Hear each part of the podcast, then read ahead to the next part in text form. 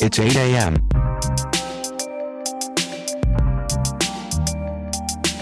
It's 8 a.m. It's 8 a.m.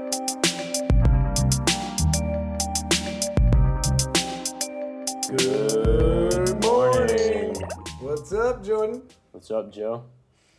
Not much.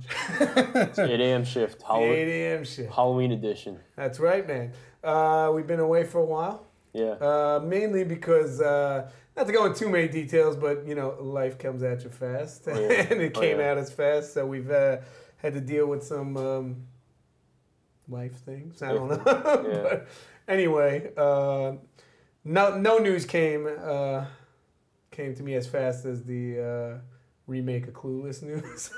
but uh, I think Jordan's uh, looking forward to that. yeah, I'm, I'm looking forward to uh, a, I don't know, a post everything generation giving us quizzical, intelligent thoughts about, you know, how the way life is. I, I want to see all of them with an awakening. And Jordan. honestly, the icing on the cake would be if Stacey Dash does make an appearance. First, so Stacey Dash could make an appearance because she probably still looks like she did. in the But I want last- Stacey Dash th- saying Stacey, Stacey Dash things as of right now. Like right now. I don't want Stacey Dash circa '95. I want Stacey Dash circa like like 2018, Like back- 2017, 2016, 2015. Anyway, speaking of backing Trump, we have Michael with us here on the book. uh, my brother Mike, who's been on it before, is here with us today. That is blasphemy. What's up, man?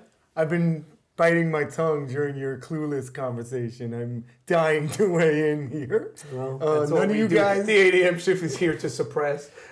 None of you guys noticed my uh, my comment on your uh, 8 a.m. shift Facebook page. Shout out to the Facebook page And the guys running it. about and the guys running it uh, about the Monet. I said the new movie's gonna be a Monet. It might look good from far away, but it's gonna be all jacked up once you get a closer look. First of all, I did see a comment, a buddy, a good buddy of ours, Howie, commented on it, but I also don't think it looks good from far away. Yeah, yeah, I don't Think, know. look, think it looks if they, like if they get pretty turd, people right? to be in the roles, it'll definitely look good, including one Stacey Dash. Dash. Uh, that would be epic if she was in it, and she's like just Playing like, the same just like the yeah. Republican mom. No, she could play the same role. I want to see Stacey Dash as still being a teenager. That'd be amazing. Cause she was like 30 when that first movie came out. Enough of this nonsense. It's uh, the Halloween episode. Yeah, let's not the scare people a.m. anymore, you know. right now, people are running for the doors, horrified, seeing Stacey Dash behind them. Yeah. Uh, anyway, uh, so uh, it's Halloween, right? Uh, The, my favorite time of year, October. Not just because our birthday is in October. If you guys haven't seen maybe on social media or heard on any of our previous podcasts, because this is the first time you're listening to him. Uh, Mike and I are brothers. We're twins. Um, he co-hosted once, and uh, you bastards uh, let that get a lot of. I think I think I think all my supporters on this. I don't understand what that's all about, but uh, okay. Uh, no, but really, October's the best month because like you get to watch horror movies through the whole month, and people can't like. Is it's this not that you get to. You just choose. To. No, no, you know. I mean, I do No, too, but, but here's, I'm gonna preface this by saying the reason you get. I say Oh, he's prefacing to, this by his girlfriend allows him. No, to. no, no. I'm saying you get to is because like if you were watched horror movies every day, like through the whole month, and you were actually telling people, "Yeah, watch this," uh, people would go, "Yo, what's up with this guy? Why is he only watch Gore Fest through the whole month?" But in October, people don't give you that look. They're like, "All right, I get it." Yeah, you know, it's uh, October. I've, I've amassed a pretty impressive list of horror films this month. And you know, I was watching a lot of like I was picking and choosing, right? I was picking and choosing a bunch of horror movies like to watch, some like classic like Nightmare on Elm Street. And then the other day I was at a hotel because I was at a wedding on the uh, this past weekend, and so I was like, I guess I'm stuck to whatever's on cable right now. So I put on uh, AMC's, you know, 31 days of, you know, Frights. right, whatever it is. Uh, and um, I got Silver Bullet Ooh, with nice. Corey Haim, which I haven't seen in years. Followed by well, one one the the last movie I started watching was Thirteen Ghosts, which if you remember Thirteen Ghosts from like late nineties, It's early two thousand. Yeah. It's, a, it's a huge turn, and it's just like it was like the last phase of those like dimension, you mm-hmm. know, horror movies, all trying to capture, you know, like what Scream captured. It's like the set design is awful. It, they're in this like box glassy house, and it's like haunted by like ghosts, and it's like kind of that shuddery editing that like Saw would make popular mm-hmm. like a few years later, but it, the funny thing is, like Shannon Elizabeth is in it, and you know she's an awful actress, and it's like They were like trying to make her a lead. this point, you know? and she's like walking around the place, like, "Ooh, this is the most beautiful house," and it's like the worst set design you've ever seen. You're like, Yeah, the I house remember. looks awful, and you have this awful actress. N- No offense, Shannon Elizabeth. We love you here at the 8 a.m. show. I, I think she'll take offense. she takes it very much. takes this is no way you can't take offense today. Right, check her off as a fan of the 8 a.m. shit. No Shannon There's one person we know is not a fan. Uh, one Shannon Elizabeth. Uh, and Tom Brady. And Tom Brady, Brady. because we uh, likened him to a serial killer. uh, early on in the in Still the one of my favorite 8 a.m. shows. and I, I think you made a lot of good points. he might have a, a, you know a secret life. We don't know. Uh, Some heads in his fridge. yeah, no, and I was just watching Thirteen Ghosts. Like, I was like, I can't believe, like this movie got greenlit. And not only that, there's like good actors in it. Like Tony Shalhoub is in it. He plays Shannon Elizabeth's dad, and F. Murray Abraham. I'm like, this guy's an Oscar winner. he's- But he's to be honest, we all know F. Murray Abraham started making some real stinkers after uh, Amadeus. F. F. Murray Abraham, I guess, I guess, kind of was like uh, That dude couldn't. Ben Kingsley. You know, like Ben King, Ben Kingsley's an epic actor, right? Amazing. But he would, he's almost like Samuel Jackson, right? Like he'll take any roles. So he's been in a bunch of garbage and a bunch of great movies. I guess F. Murray Abraham is kind of like that, only he just doesn't output as much. I guess because I don't think he gets as many of the great roles again after Amadeus. It was kind of like, you know, a lot of stinkers after that. Yeah, no, I mean, except for the Woody Allen stuff. I mean, I, I guess I can't. I'm sorry. He was in some good Woody Allen movies. What can I say? Once upon a time, you used to be able to like Woody Allen films. So, you know. Michael making a statement. Anyway, Jordan, you uh, you watch any uh, horror movies leading up to? Um, Now I watched The Bronx Tale again sometimes. Jordan, um, The real horror is how many times he watches. That's gonna be the next. Uh, that's gonna be the next. His neighbors just like 24 7 hear a Bronx tale through the walls of the apartment. They're like, did you know, is he lying on the floor and the TV's just running over and over? They're like sitting in their therapist room, Yeah. like I hear Chaz Palminteri's voice all the time. I was having a dream about my mother, but when she spoke, it was Chaz Palminteri's voice. That would be a horror. Jordan has the same dream, only he loves it. Exactly. can't wake up, guys. Um, you know what's sad? I didn't watch as many horror movies as I intended to this month. As a matter of fact, I was going through episodes of Better Call Saul. All right. Okay. You know, Not going to fault you for that. I'm with it. you know, been watching Mayans almost religiously. Alright. Um, I knew, I knew, I was a little saddened when you uh, remember a couple episodes back when I was like, "Did you watch mine too?" You're like, "Yeah, I watched it, the first episode, but I didn't really finish it." And now you've gone like dived in. You're I told Jordan before that we started recording that I saw a bus ad of Mayans and immediately thought of him. And a big grin came across his face. I'm touched, honestly, I'm really touched. um, but yeah, I think we all know what we wanted to talk about tonight, right? Oh, yeah. I think uh, the main focus of today's episode is gonna be To all the boys I've uh, haunting on Hill House, right? Uh, I guess Haunting, the haunting of Hill House. Jordan's throwing me over. He's killing me, and now he's cracking up. Sorry. I know you're like, oh, he had to say it. Then in your head, I know you're laughing. Like, yeah, that's, that's kind of good timing, though. Uh, Haunting a Hill House, guys. Uh, it's kind of like swept the uh, internet by Yes. storm, right? People have been going nuts. Uh, Oh, rightfully I so. believe all of us have watched every episode, right? By Yes, we point? have. Well, I have. I know that. well, I only got up to. I'm just fucking with Charlie. I, I finished, it. I finished, this, I finished it. Uh, and uh, I feel like um, so like I was the first one to watch it at any of us. I know that because I was like telling you guys, yo, you gotta get on Haunting a Hill House and a bunch of other friends. And uh, I mean, if I'm being just you know full transparency, I loved it. I thought it was great. I, I loved every episode. Not maybe not equally, but I did love every episode.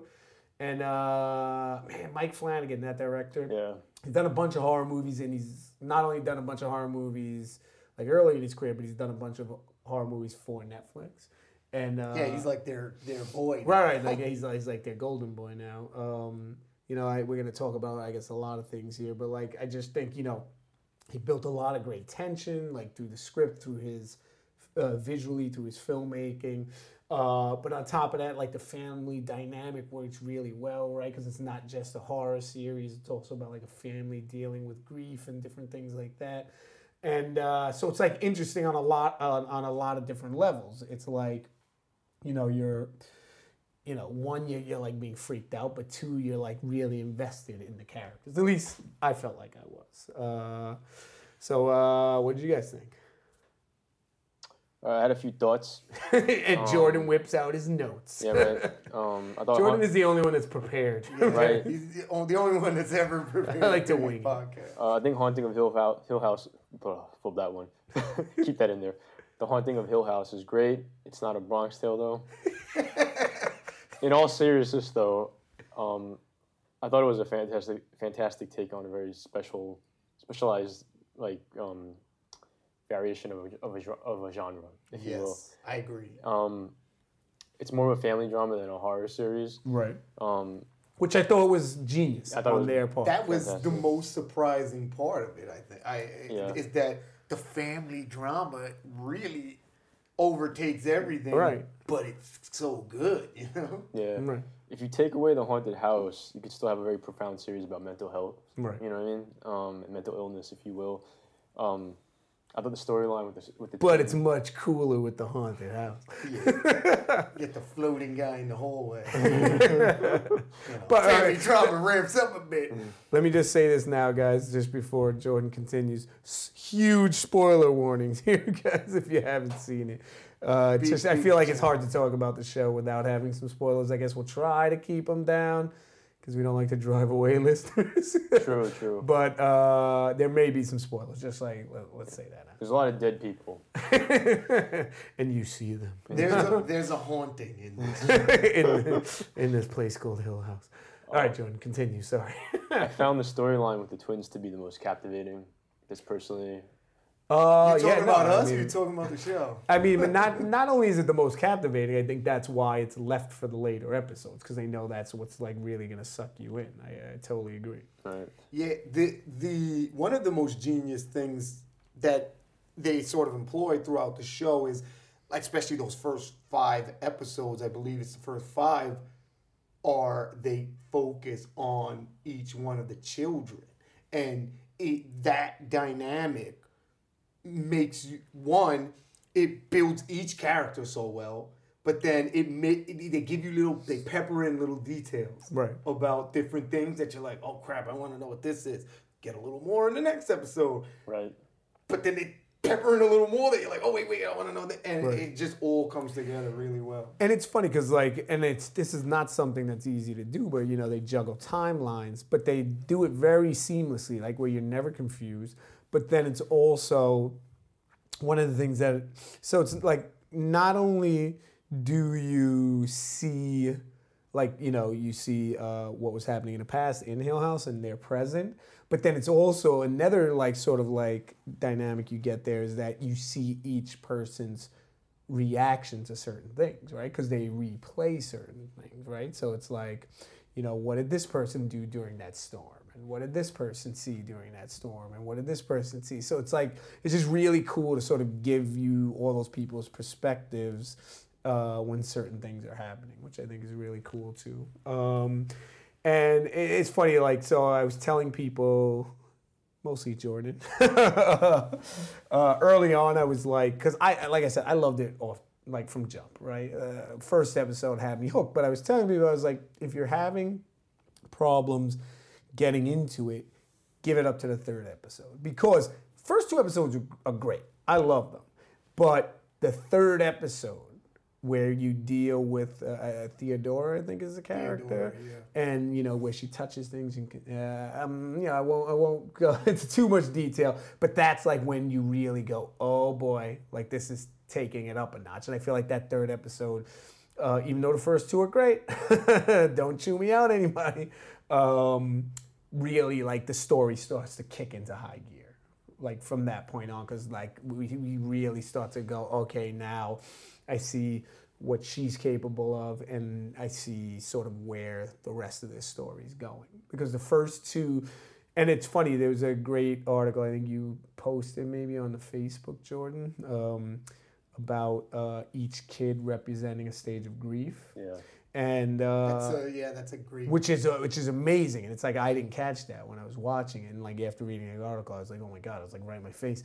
But if you think about it, the first two kids they start with too are you know those those first two stages of grief, and they all come. The stories all come in the way the stages come. Right. So those two stages are a little more like uh, I don't want to say subdued, but like didn't uh, the third uh, episode is I guess whatever what's the third stage of of uh, of um, grief Did or I, whatever, I, whatever it is. I'm blanking on this article. Well, whatever it is, I should I should have had the, doesn't even I should have had the article up, but I guess it's like that's when it sort of lent itself to be able to like really start to kick into high gear. So like, anyway, I that thought being that was said, cool. episode two is actually one of my Episode- favorite episodes of the entire series. Episode two is Like, fantastic. I think it has some of the the coolest and like creepiest sequences. Right.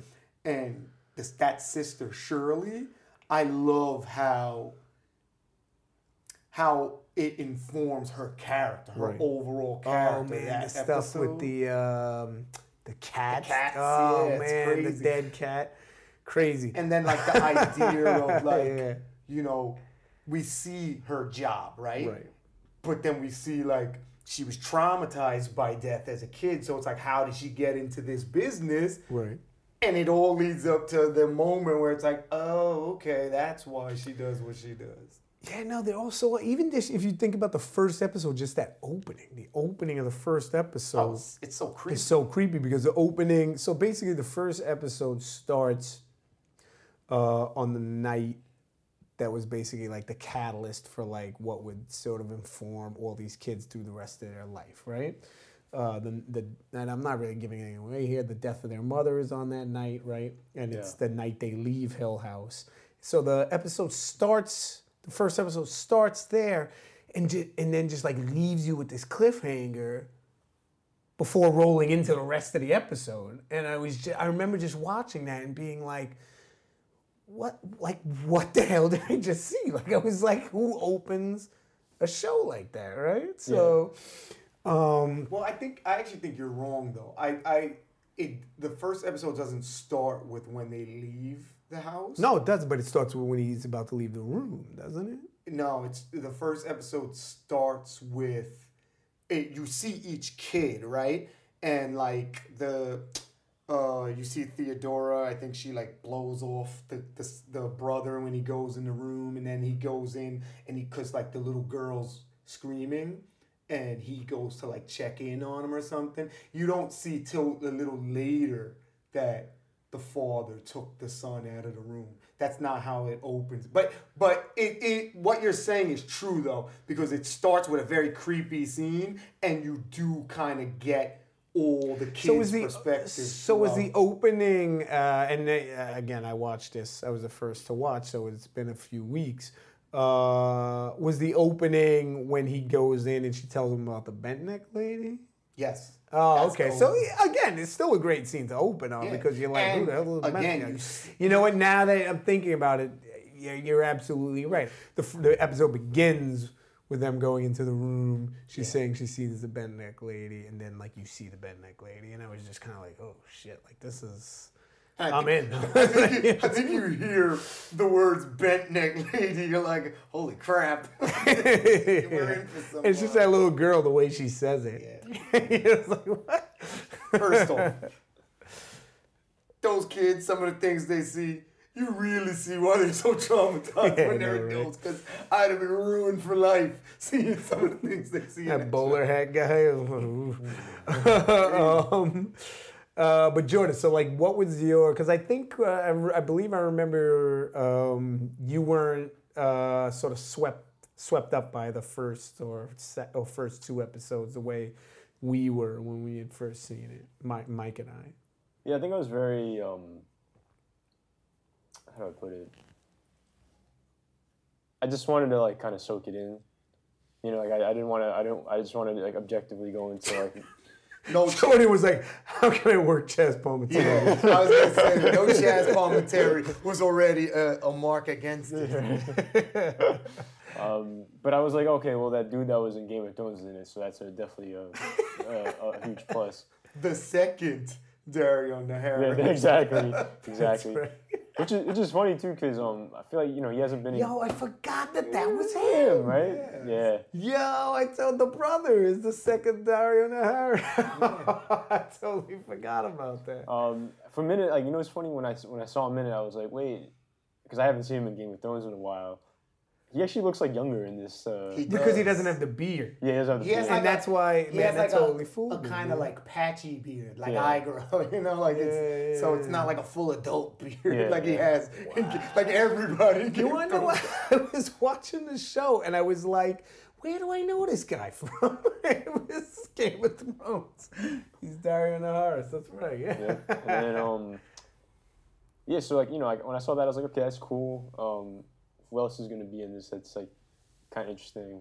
Um, First of all, I'm what are you gonna watch anything Carla Gugino's in. So yeah, right. That's kind of true too. And he's If he, Carla Gugino's in the new Clueless, I'm gonna be the first ticket in that theater. maybe they maybe new Clueless is the character's just older and Carla Gugino can play um Gugino. What? sorry, Get it Car- right? Carla Gugino. Uh, take my Italian card. um, can play uh, what's her name that passed from uh Oh, um, because she was brunette. She Brittany was- Murphy. Brittany Oh, Murphy. Yeah, Rip, rest in peace. who is great in Carla Gugino can be older Brittany Murphy. Then you have, I guess the other two can play themselves. Yeah, I Stacey think Dash she- I think and, and Alicia Alicia Silverstone could be older. I guess they can just play themselves. point, for sure. Uh, anyway, back to uh, Carla Gugino is actually she's like a Mike Flanagan like. Um, Yeah, she's in a lot of his. Uh, She she was in which is great Gerald's game. Gerald Yeah. is fantastic. Ooh, still has one of the most grisly scenes I've ever seen in my life. Like I've seen a lot of horror. Uh, it usually doesn't affect me, right? Like in a lot of like gory horror movies, right? Like Tom Savini going off on like Dawn of the Dead.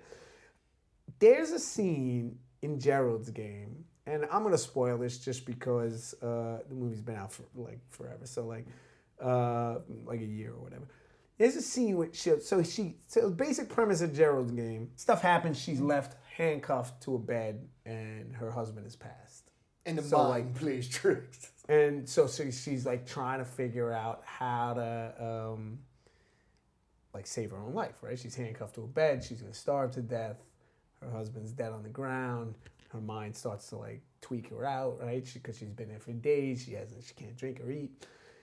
And there's a scene where she's like, the only way she can get her hand out is if she pulls her hand. Oh my god, it's rough. through the handcuffs. she starts to pull her hand through the handcuffs and stop listening if you if you if, this will gross you out. Come back in about 15 seconds.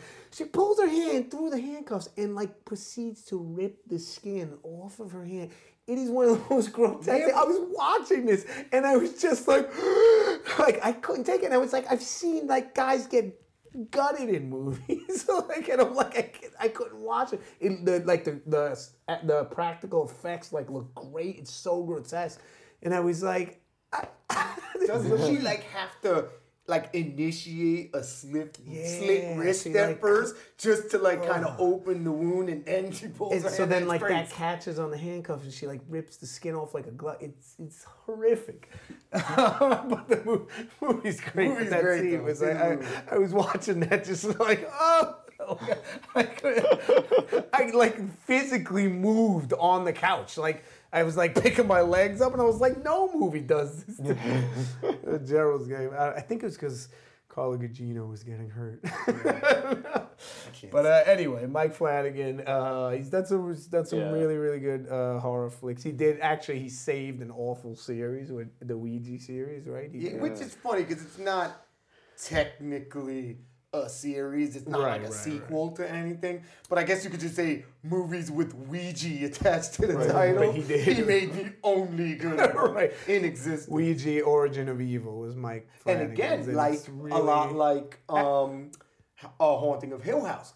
Really good character development in Mm. that movie. I remember the when I went to see Ouija in theaters, and I was expecting it to just be terrible. This is before I even really knew who Mike Flanagan was, and I'm watching it, and like 30 minutes in, it's really not like no frights. But I'm like, why am I so invested in this character? Right. Because he just builds characters well. and there were three Haunting of Hill House actors in that. The little girl who gets Yeah. possessed uh, The is mother, played Shirley. right, and um, Elliott from E.T. is the priest. I love Eli- Elliott. uh, We keep calling him Elliott. I can't remember. I was calling him Elliott the whole show, and every once in a while I would go to Allie, and I would go, "Ow!" and she kept asking me to do it. But I'm loving that he's having like a resurgence. In the- Yeah, yeah, yeah, the films and anyway, so Jordan, uh, so what, what, Jordan, what moment uh, do you think, like, sort of like, sort of really swept you up into the show where you were like, all right, I need to keep watching this? You know what it is? I think it was um, when they started exploring the relationship between the twins. Uh, so about episode, because uh, actually that's before, because episode six is Two Storms, and by that point we've already seen those two, the, Right. the twins episodes. So Right. maybe episode four. Yeah, so like when they start exploring um, the whole thing with uh, Luke and how this these experiences deeply traumatized him and led him to uh, you know a path towards addiction. I thought it was really really compelling because that's something you don't really you see you don't really see uh, explore that in horror movies as much. Also, um, the one thing too, and I think part of the reason we're kind of like we're backtracking as far as like the episodes, you notice that I think like four out of four out of the episodes are about like the same runtime. There's a few that are longer than others, Yeah. and there's one that's also like really short. Yeah. Right. Right. So like I go through that too, and this is something I noticed as well was that if the mo- if the series was edited in a linear fashion, Right.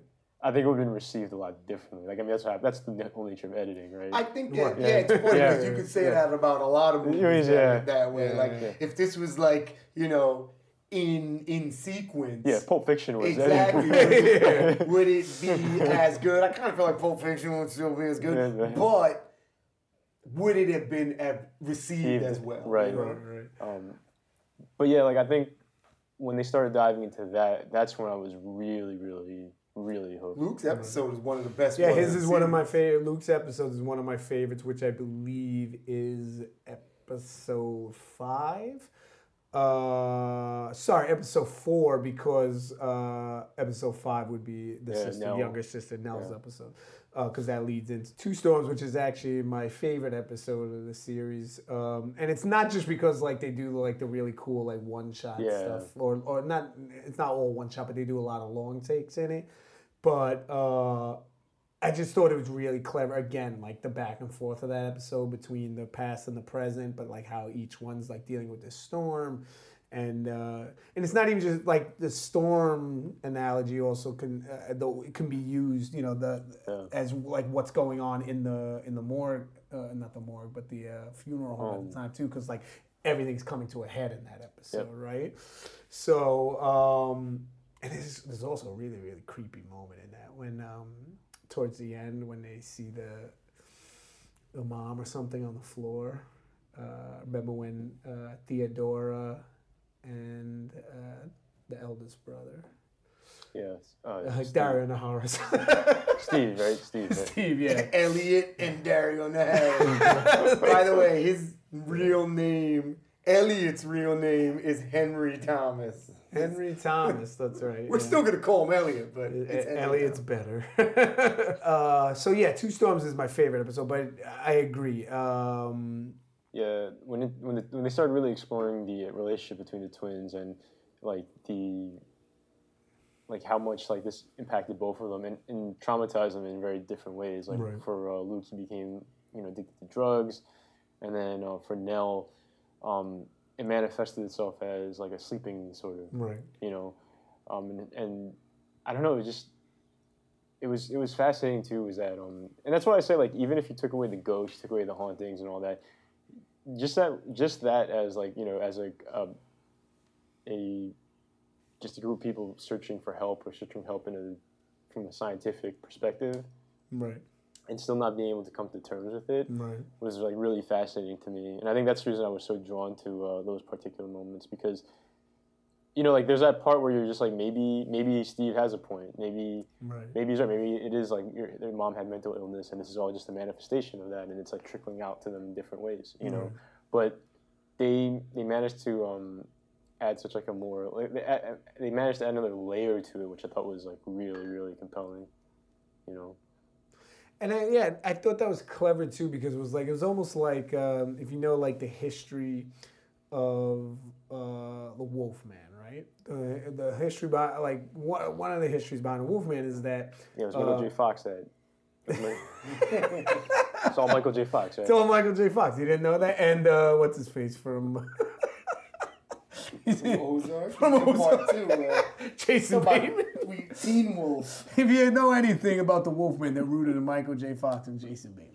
The antithesis of werewolf filmmaking. No. is Teen Wolf one and two. I, lo- I loved those movies when I was They're younger. great, I don't- Dude, I Hey, love them listen. both. Are you kidding me? One's uh, basketball, one- the other one's what boxing, Boxing. or something, right? And it, I love that it's it's Teen Wolf Two T O O. Yeah. Like I'm a Teen Wolf too. Oh, my God.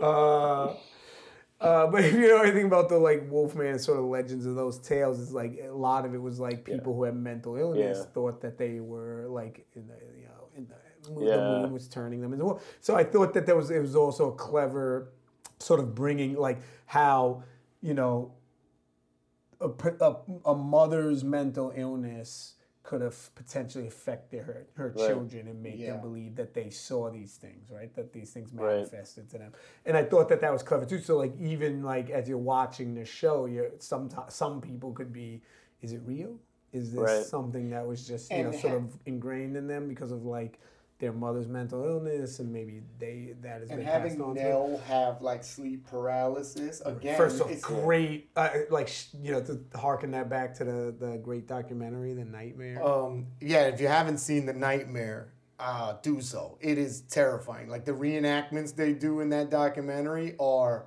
horrifying. Like they're done really well. And just the fact that people actually go through something like that is crazy. And that's what's so good about making Nell have sleep paralysis because it is something that people go through. Even though this film, she is seeing ghosts they to to connect it with sleep paralysis is something that makes it even scary if you think about it. Yeah. Right, right. There's almost each story has, uh, you know, like in the end, yes, it's ghosts, but like each story has this element of realism to it that people can relate to, and I think that's why it sucks sucks them in. Yeah. You know? Uh anyway um yeah so i think that that that just that element of uh realism that can sort of like ground certain things like allows people who especially people who aren't necessarily a fan of the horror genre to be like or you know ghost genre to be like you know i i can i can relate to this relate to these people relate to the the family drama element. Didn't you i think you had texted me somebody did uh, jordan uh, that uh, it's like This Is Us meets I don't know some ghost movie, uh, which I thought was funny. But I actually haven't watched any of This Is Us, but, but I, I I understood the uh, the comparison. I think if you've seen a commercial of This Is Us, you know what it's you know what it's about. I'm not like saying the show's a bad show. I haven't seen it. What I'm saying is is you get the gist of the show from Yeah, the. it's not like 911 on Fox. Right? You know, Jordan's new favorite He's show been pushing 911 on us. outside of Blue Bloods Yeah. And the rookie. and the rookie. I rookie. was hearing about 911 the last time we were talking. Can I tell you how dedicated Jordan is to, to a Bronx Tale? He, I, I've, I've, I've seen him listening to the Bronx Tale musical. like I've seen him on his Spotify, and he sent me songs from which weren't bad actually. Uh, he's a man. He's a dedicated man. um, so uh, my episode, my favorite episode um, of uh, Haunting of Hill House was uh, episode six, uh, which was um, Two Storms. You said yours was Luke's. Well, I, Jordan? I think that one actually was also my favorite because they kind of Two tie, Storms? Yeah, I think they also tie a lot of that stuff in, and uh, they reveal that like, um, spoiler alert, uh, the father has his own issues that he right, um, he kind of he kind of keeps away from the rest of his kids. right, Right. So it's actually an interesting reveal, and I think um, I don't know the episode ties in a lot of stuff too. It, it did- definitely ties in a lot and sets up a lot. Yeah, it's like uh, it's the it's just the, it's definitely the episode that like sort of goes all right because one it comes after we get each person sort of individual episode and now it's like all right we're gonna catapult you into the rest of this. Um, so Mike, what was your favorite episode then? You know, um, it's between like I love episode two. I think that one was handled so well. Uh, episode six, I feel like is kind of gonna be up there with everybody's you know favorite episode because it's just so damn good.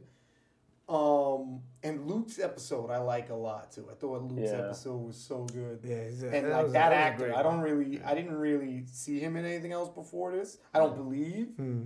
Uh, and he killed it. Like if I see him in in another project after this, I'll definitely watch it because I think he did such a great job. Yeah, no, he was uh, he was awesome in that episode. I would say that um, Yeah, there's a lot of good.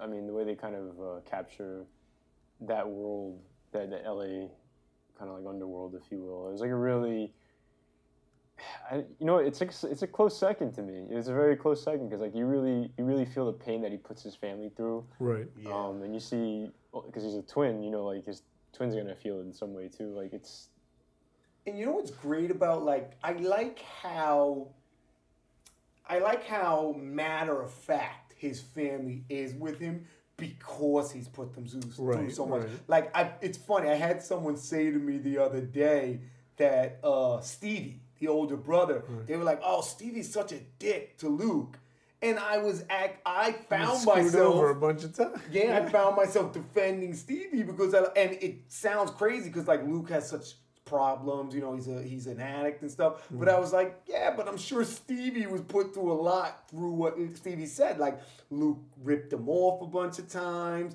Look what he's doing to the rest of the family. So just you know, Stevie's being very very harsh with him at points, but it's kind of like he brought it on himself, you know. So Right, and he's I like- like I like that dynamic too. Well, and if anybody, I would think Shirley was the one who was like, and uh, like they're all sort of warranted in their reactions to Luke, but in the end, Shirley was the one that, because even Stevie's like, even though he's like fed up at one point, right? He says, "Listen, take the camera, sell it, do whatever. I just need the the iPad or whatever, Yeah. right?" And he still gives. Shirley was the one who was like ready to cut him off completely. Yeah. you know what I'm and saying? didn't let him go to the wedding and stuff, which I thought was a little much. Right. Right. But um No, there was um, there's a scene uh, where they're having dinner, right?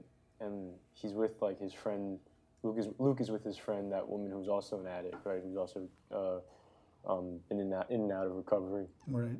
And then Steve pulls him aside and he's like, "Listen, like, she seems really nice, charming, you know, like very charismatic." And he and he says like, great, some would yeah. almost say disarming and you know very easy, basically Yeah. implying that like she's saying all the right things, but if you really know an addict, they'll say anything to She has an agenda. and to have an agenda, Yeah. you know. And um, it bothers Luke, but it's like it's like if any, I mean, I've never, you know, God forbid I ever have to go through something like that, but if you've ever been around people that have that type of, you know, that have an addiction, or been around, or heard from people who have family members, you know, there's that reality check. You know what I mean? There's like there's all types of like coping mechanisms. Sometimes it's having that reality check. Sometimes it's like telling them, all right, well I'm not gonna I can't stop this. So like you know take take the camera, but you know like you know you're gonna do whatever you're gonna do anyway. Right, It's like right. Yeah, and like Stevie telling him that about his friend was again, he's being very matter of fact, Yeah. and like you were saying, it's a reality check, but it was something that had to be said because you know they might have this might have you don't know how many times this had happened already, some or something similar to this. Yeah, I you know? remember seeing that and being like, man, this is cold blooded. But I was like, also like, you ain't wrong. You know, like I was like, Yeah. uh, and just uh, for you guys out there, it's Oliver Jackson Cohen who plays Luke, and I hadn't really seen him in anything else. I don't. He's not like a first time actor from what I remember, like looking up, looking him up. But uh, man, he was awesome. To be honest, just the full cast was like crazy, and you had like a lot of. Uh, uh, like Michael Flanagan, sort of like reoccurring, like or not reoccurring, but you know, like actors that have worked with him several times. Like Katie Siegel plays Theodora. Yeah, yeah. Has been she was in a great movie. It's called Hush, which is really Right, right. good. That's uh, Flanagan's first film, I believe. right, and actually, isn't she actually his wife? She's his wife. Yeah. So Katie Siegel is also, also his wife. But from what I remember, uh, Victoria Pedretti, who plays Nell, I think this was like one of her, First if film. not her first yeah, yeah, things ever. first. And she's amazing, Yeah. man. She knocks it out of the park. Yeah, Because I'm like, how is it? This like actress we've never seen before Yeah. comes in and just like slays it. Not only slays it, but like carries the show. You know what I'm saying? that last that scene she has in the last episode with like all the siblings. Yeah. I was just like, Whoa, That line where she's like, "It's all confetti. It's all Yeah, confetti." yeah, it was so like, oh, good. "Oh man." Yeah. when I first saw the last episode, I felt like there's so much in it, right? A lot It's a lot, happens in that last going on in episode, that one, and there, there- there's a lot of emotions going. But I, I, I'm not gonna lie, I kind of felt a little underwhelmed, right? At first. But it sat with me. That was the crazy thing about that last episode. For the me, rest yeah. of that night and on through the next day, Right. that last episode sat with me more than any of the other episodes did. And I was like, yeah, that's the mark of a great episode. Like I kept Yeah. thinking of things and recounting things, and it is really good. Like I feel like at first it feels underwhelming because it's not like a classic horror ending, you know?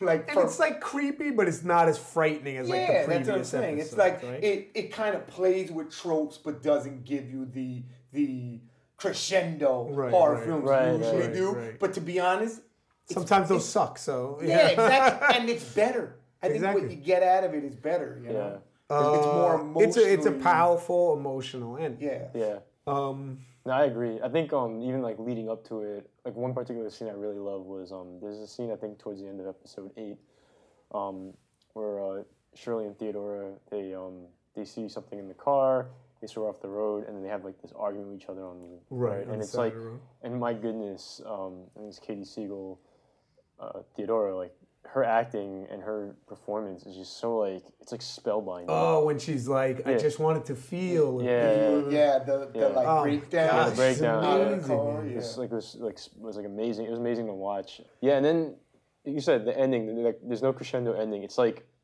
and that's actually what I was hoping for going into that last episode. Right. I wanted to have like a sweeping resolution that's more like it feels more like a mental illness resolution.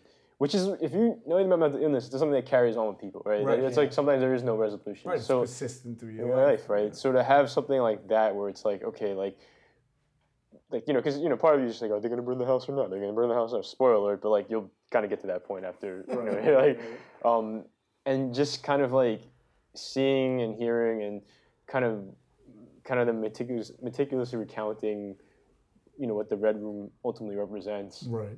And kind of revealing certain things that they have been alluding to throughout the right. throughout the right, right. episodes.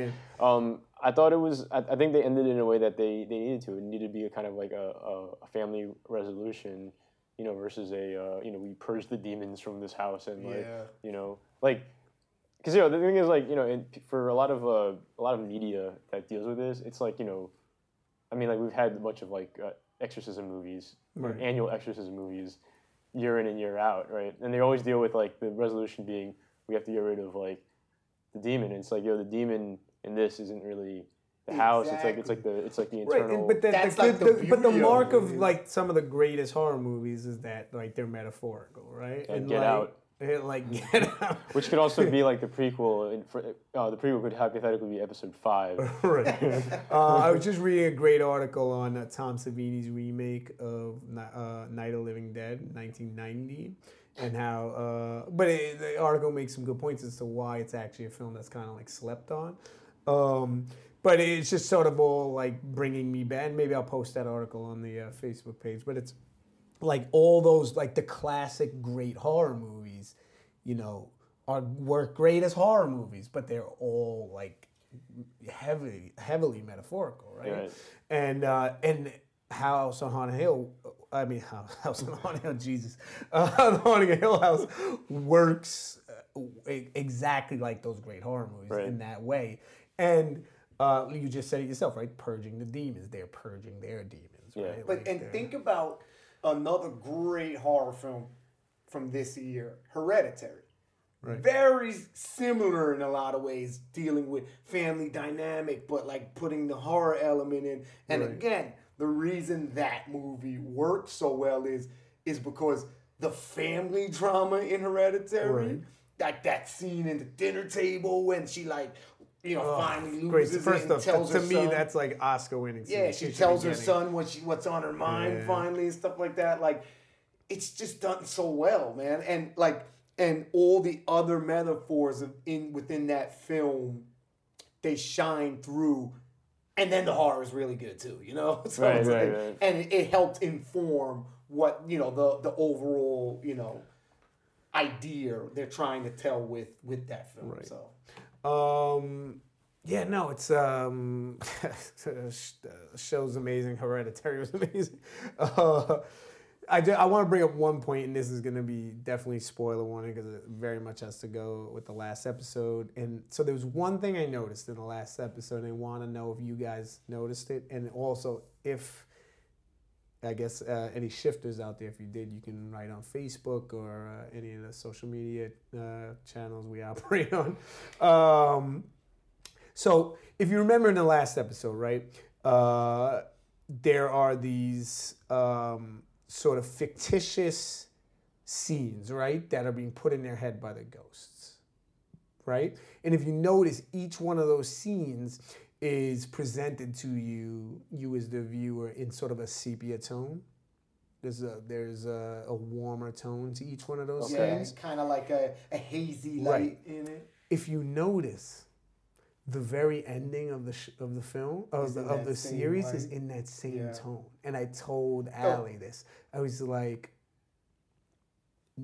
the whole show leading up to this, you never got that that like sepia warm tone until that last episode. And then when you saw that, it was only when they were seeing these like these moments that were sort of being planted into their head by the ghost.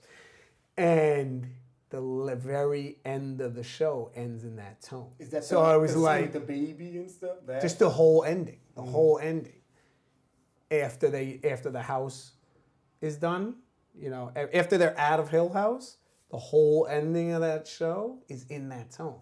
And I was like, was that Flanagan's like inception moment? I- you know, yeah, where the like the top is spinning and you don't know if it waggles or not. Like, It's funny. did they get out? Did they make it out? You know, is this something that's being planted in their head? It's funny because like when I thought of episode uh, six with Nell, Right. I thought of like, man, it's a really horrible version of Interstellar. yeah, right? It kind of Wait, is. shit! I'm the book. I'm the book. I'm the book. I'm the book. I'm really the. I'm not gonna spoil this for the listeners. Watch episode six. You're ruining. You're also ruining Interstellar. I Uh, I'm just putting that out there. Uh, did you guys notice that at all? I noticed the. I'll say the that like kind of hazy lighting, like in the scene with like the baby. Right. It's like a stuff, warm, yeah. almost sepia tone, and But it's like can we like say how great those like little like the way they peppered in these little things? And it's funny because I can't say I saw it coming, right? I didn't see that coming at the end. The idea of like these things were being planted, like making them think they were in one room, but they weren't. But if you notice, the caretaker, she reacts every time they say the room. That She does. Yes, she she right, has a yeah. weird reaction to it, and I picked that. when they when they because I remember the one that got me was when he's like eh, it was in the game room and, she's she like says, game room yeah. yeah. So and obviously you're not thinking like, oh, it's. and I've, I caught that like I, when she said game room I was like I was thinking like maybe the caretaker's not telling Hmm. Yeah. us something or she's hiding something. But Yeah, I the whole- think the overall, like what happens is much better, obviously. Yeah, honestly, the whole time I was just like, uh, groundskeeper people, Yeah. groundskeeper willies. Willie's Willies, plural. Uh, I'm thinking they're ghosts too. I just think I was hoping I was thinking, and I would have actually kind of been a little bothered by that because I was like, come on, what kind of cheap ending? We're like, oh, people helping you out are actually ghosts at the end of the day. it's exactly like a movie, that movie with Nicole Kidman, The Others, which I remember watching in uh, on uh, Main Street Cinema when I was really young, right? And I'm glad that wasn't the ending because I would have.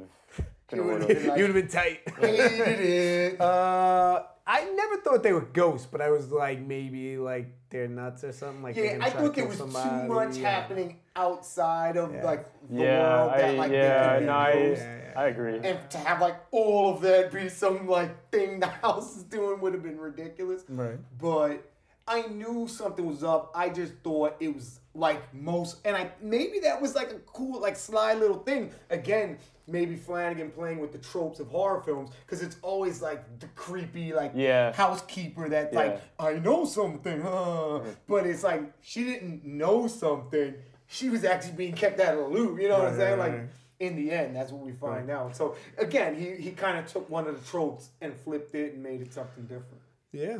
Um, you know, uh, I would uh, highly recommend you getting out there and uh, checking out uh, The Haunting Hill House if you haven't seen it. It's on Netflix now. And uh, Also, I can can I just add that you know we were talking about horror movies like throughout October, and like I amassed a pretty good list of stuff. Any listeners want to post their list to the Facebook page? We can see what you guys have been watching. That'd be awesome. Look at the new guy giving orders here. No, I'm just kidding.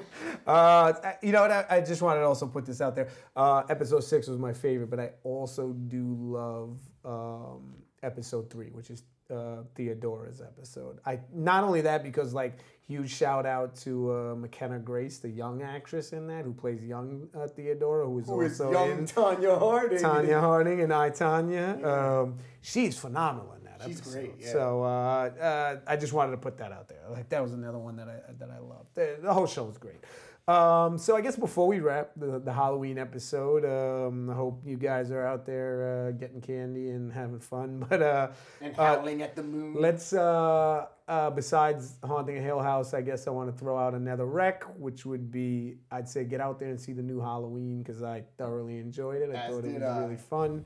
Uh, may not be as metaphorical as, yeah, it's pretty straightforward. uh, but uh, cutty, cutty, stabby, stabby. but uh, I thought um, David Gordon Green, who's a filmmaker, I loved, did a great job, sort of like taking the material, paying homage, but like doing his own thing.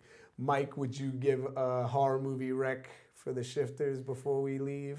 uh, something from this year, or could it be an Whatever you film want, whatever you wanna throw at somebody. watch?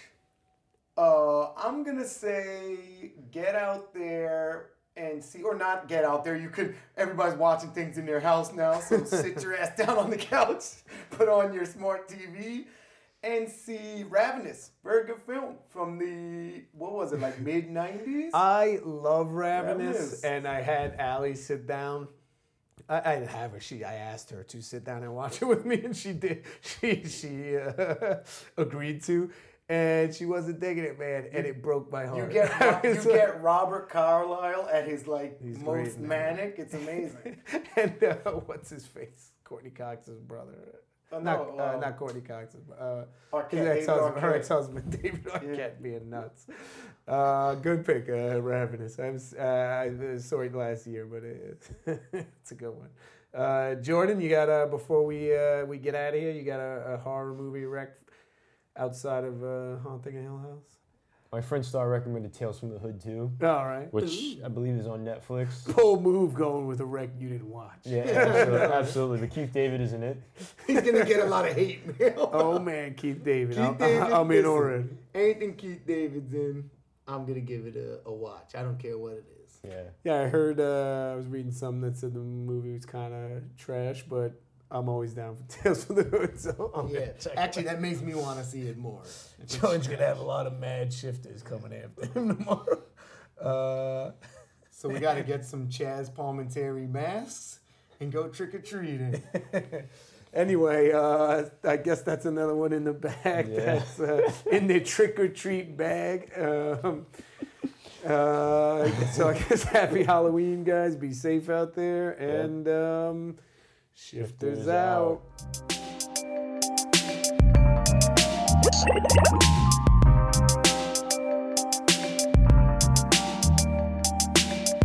It's 8 a.m.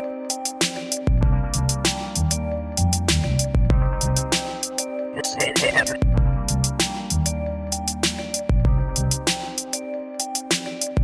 It's 8 a.m.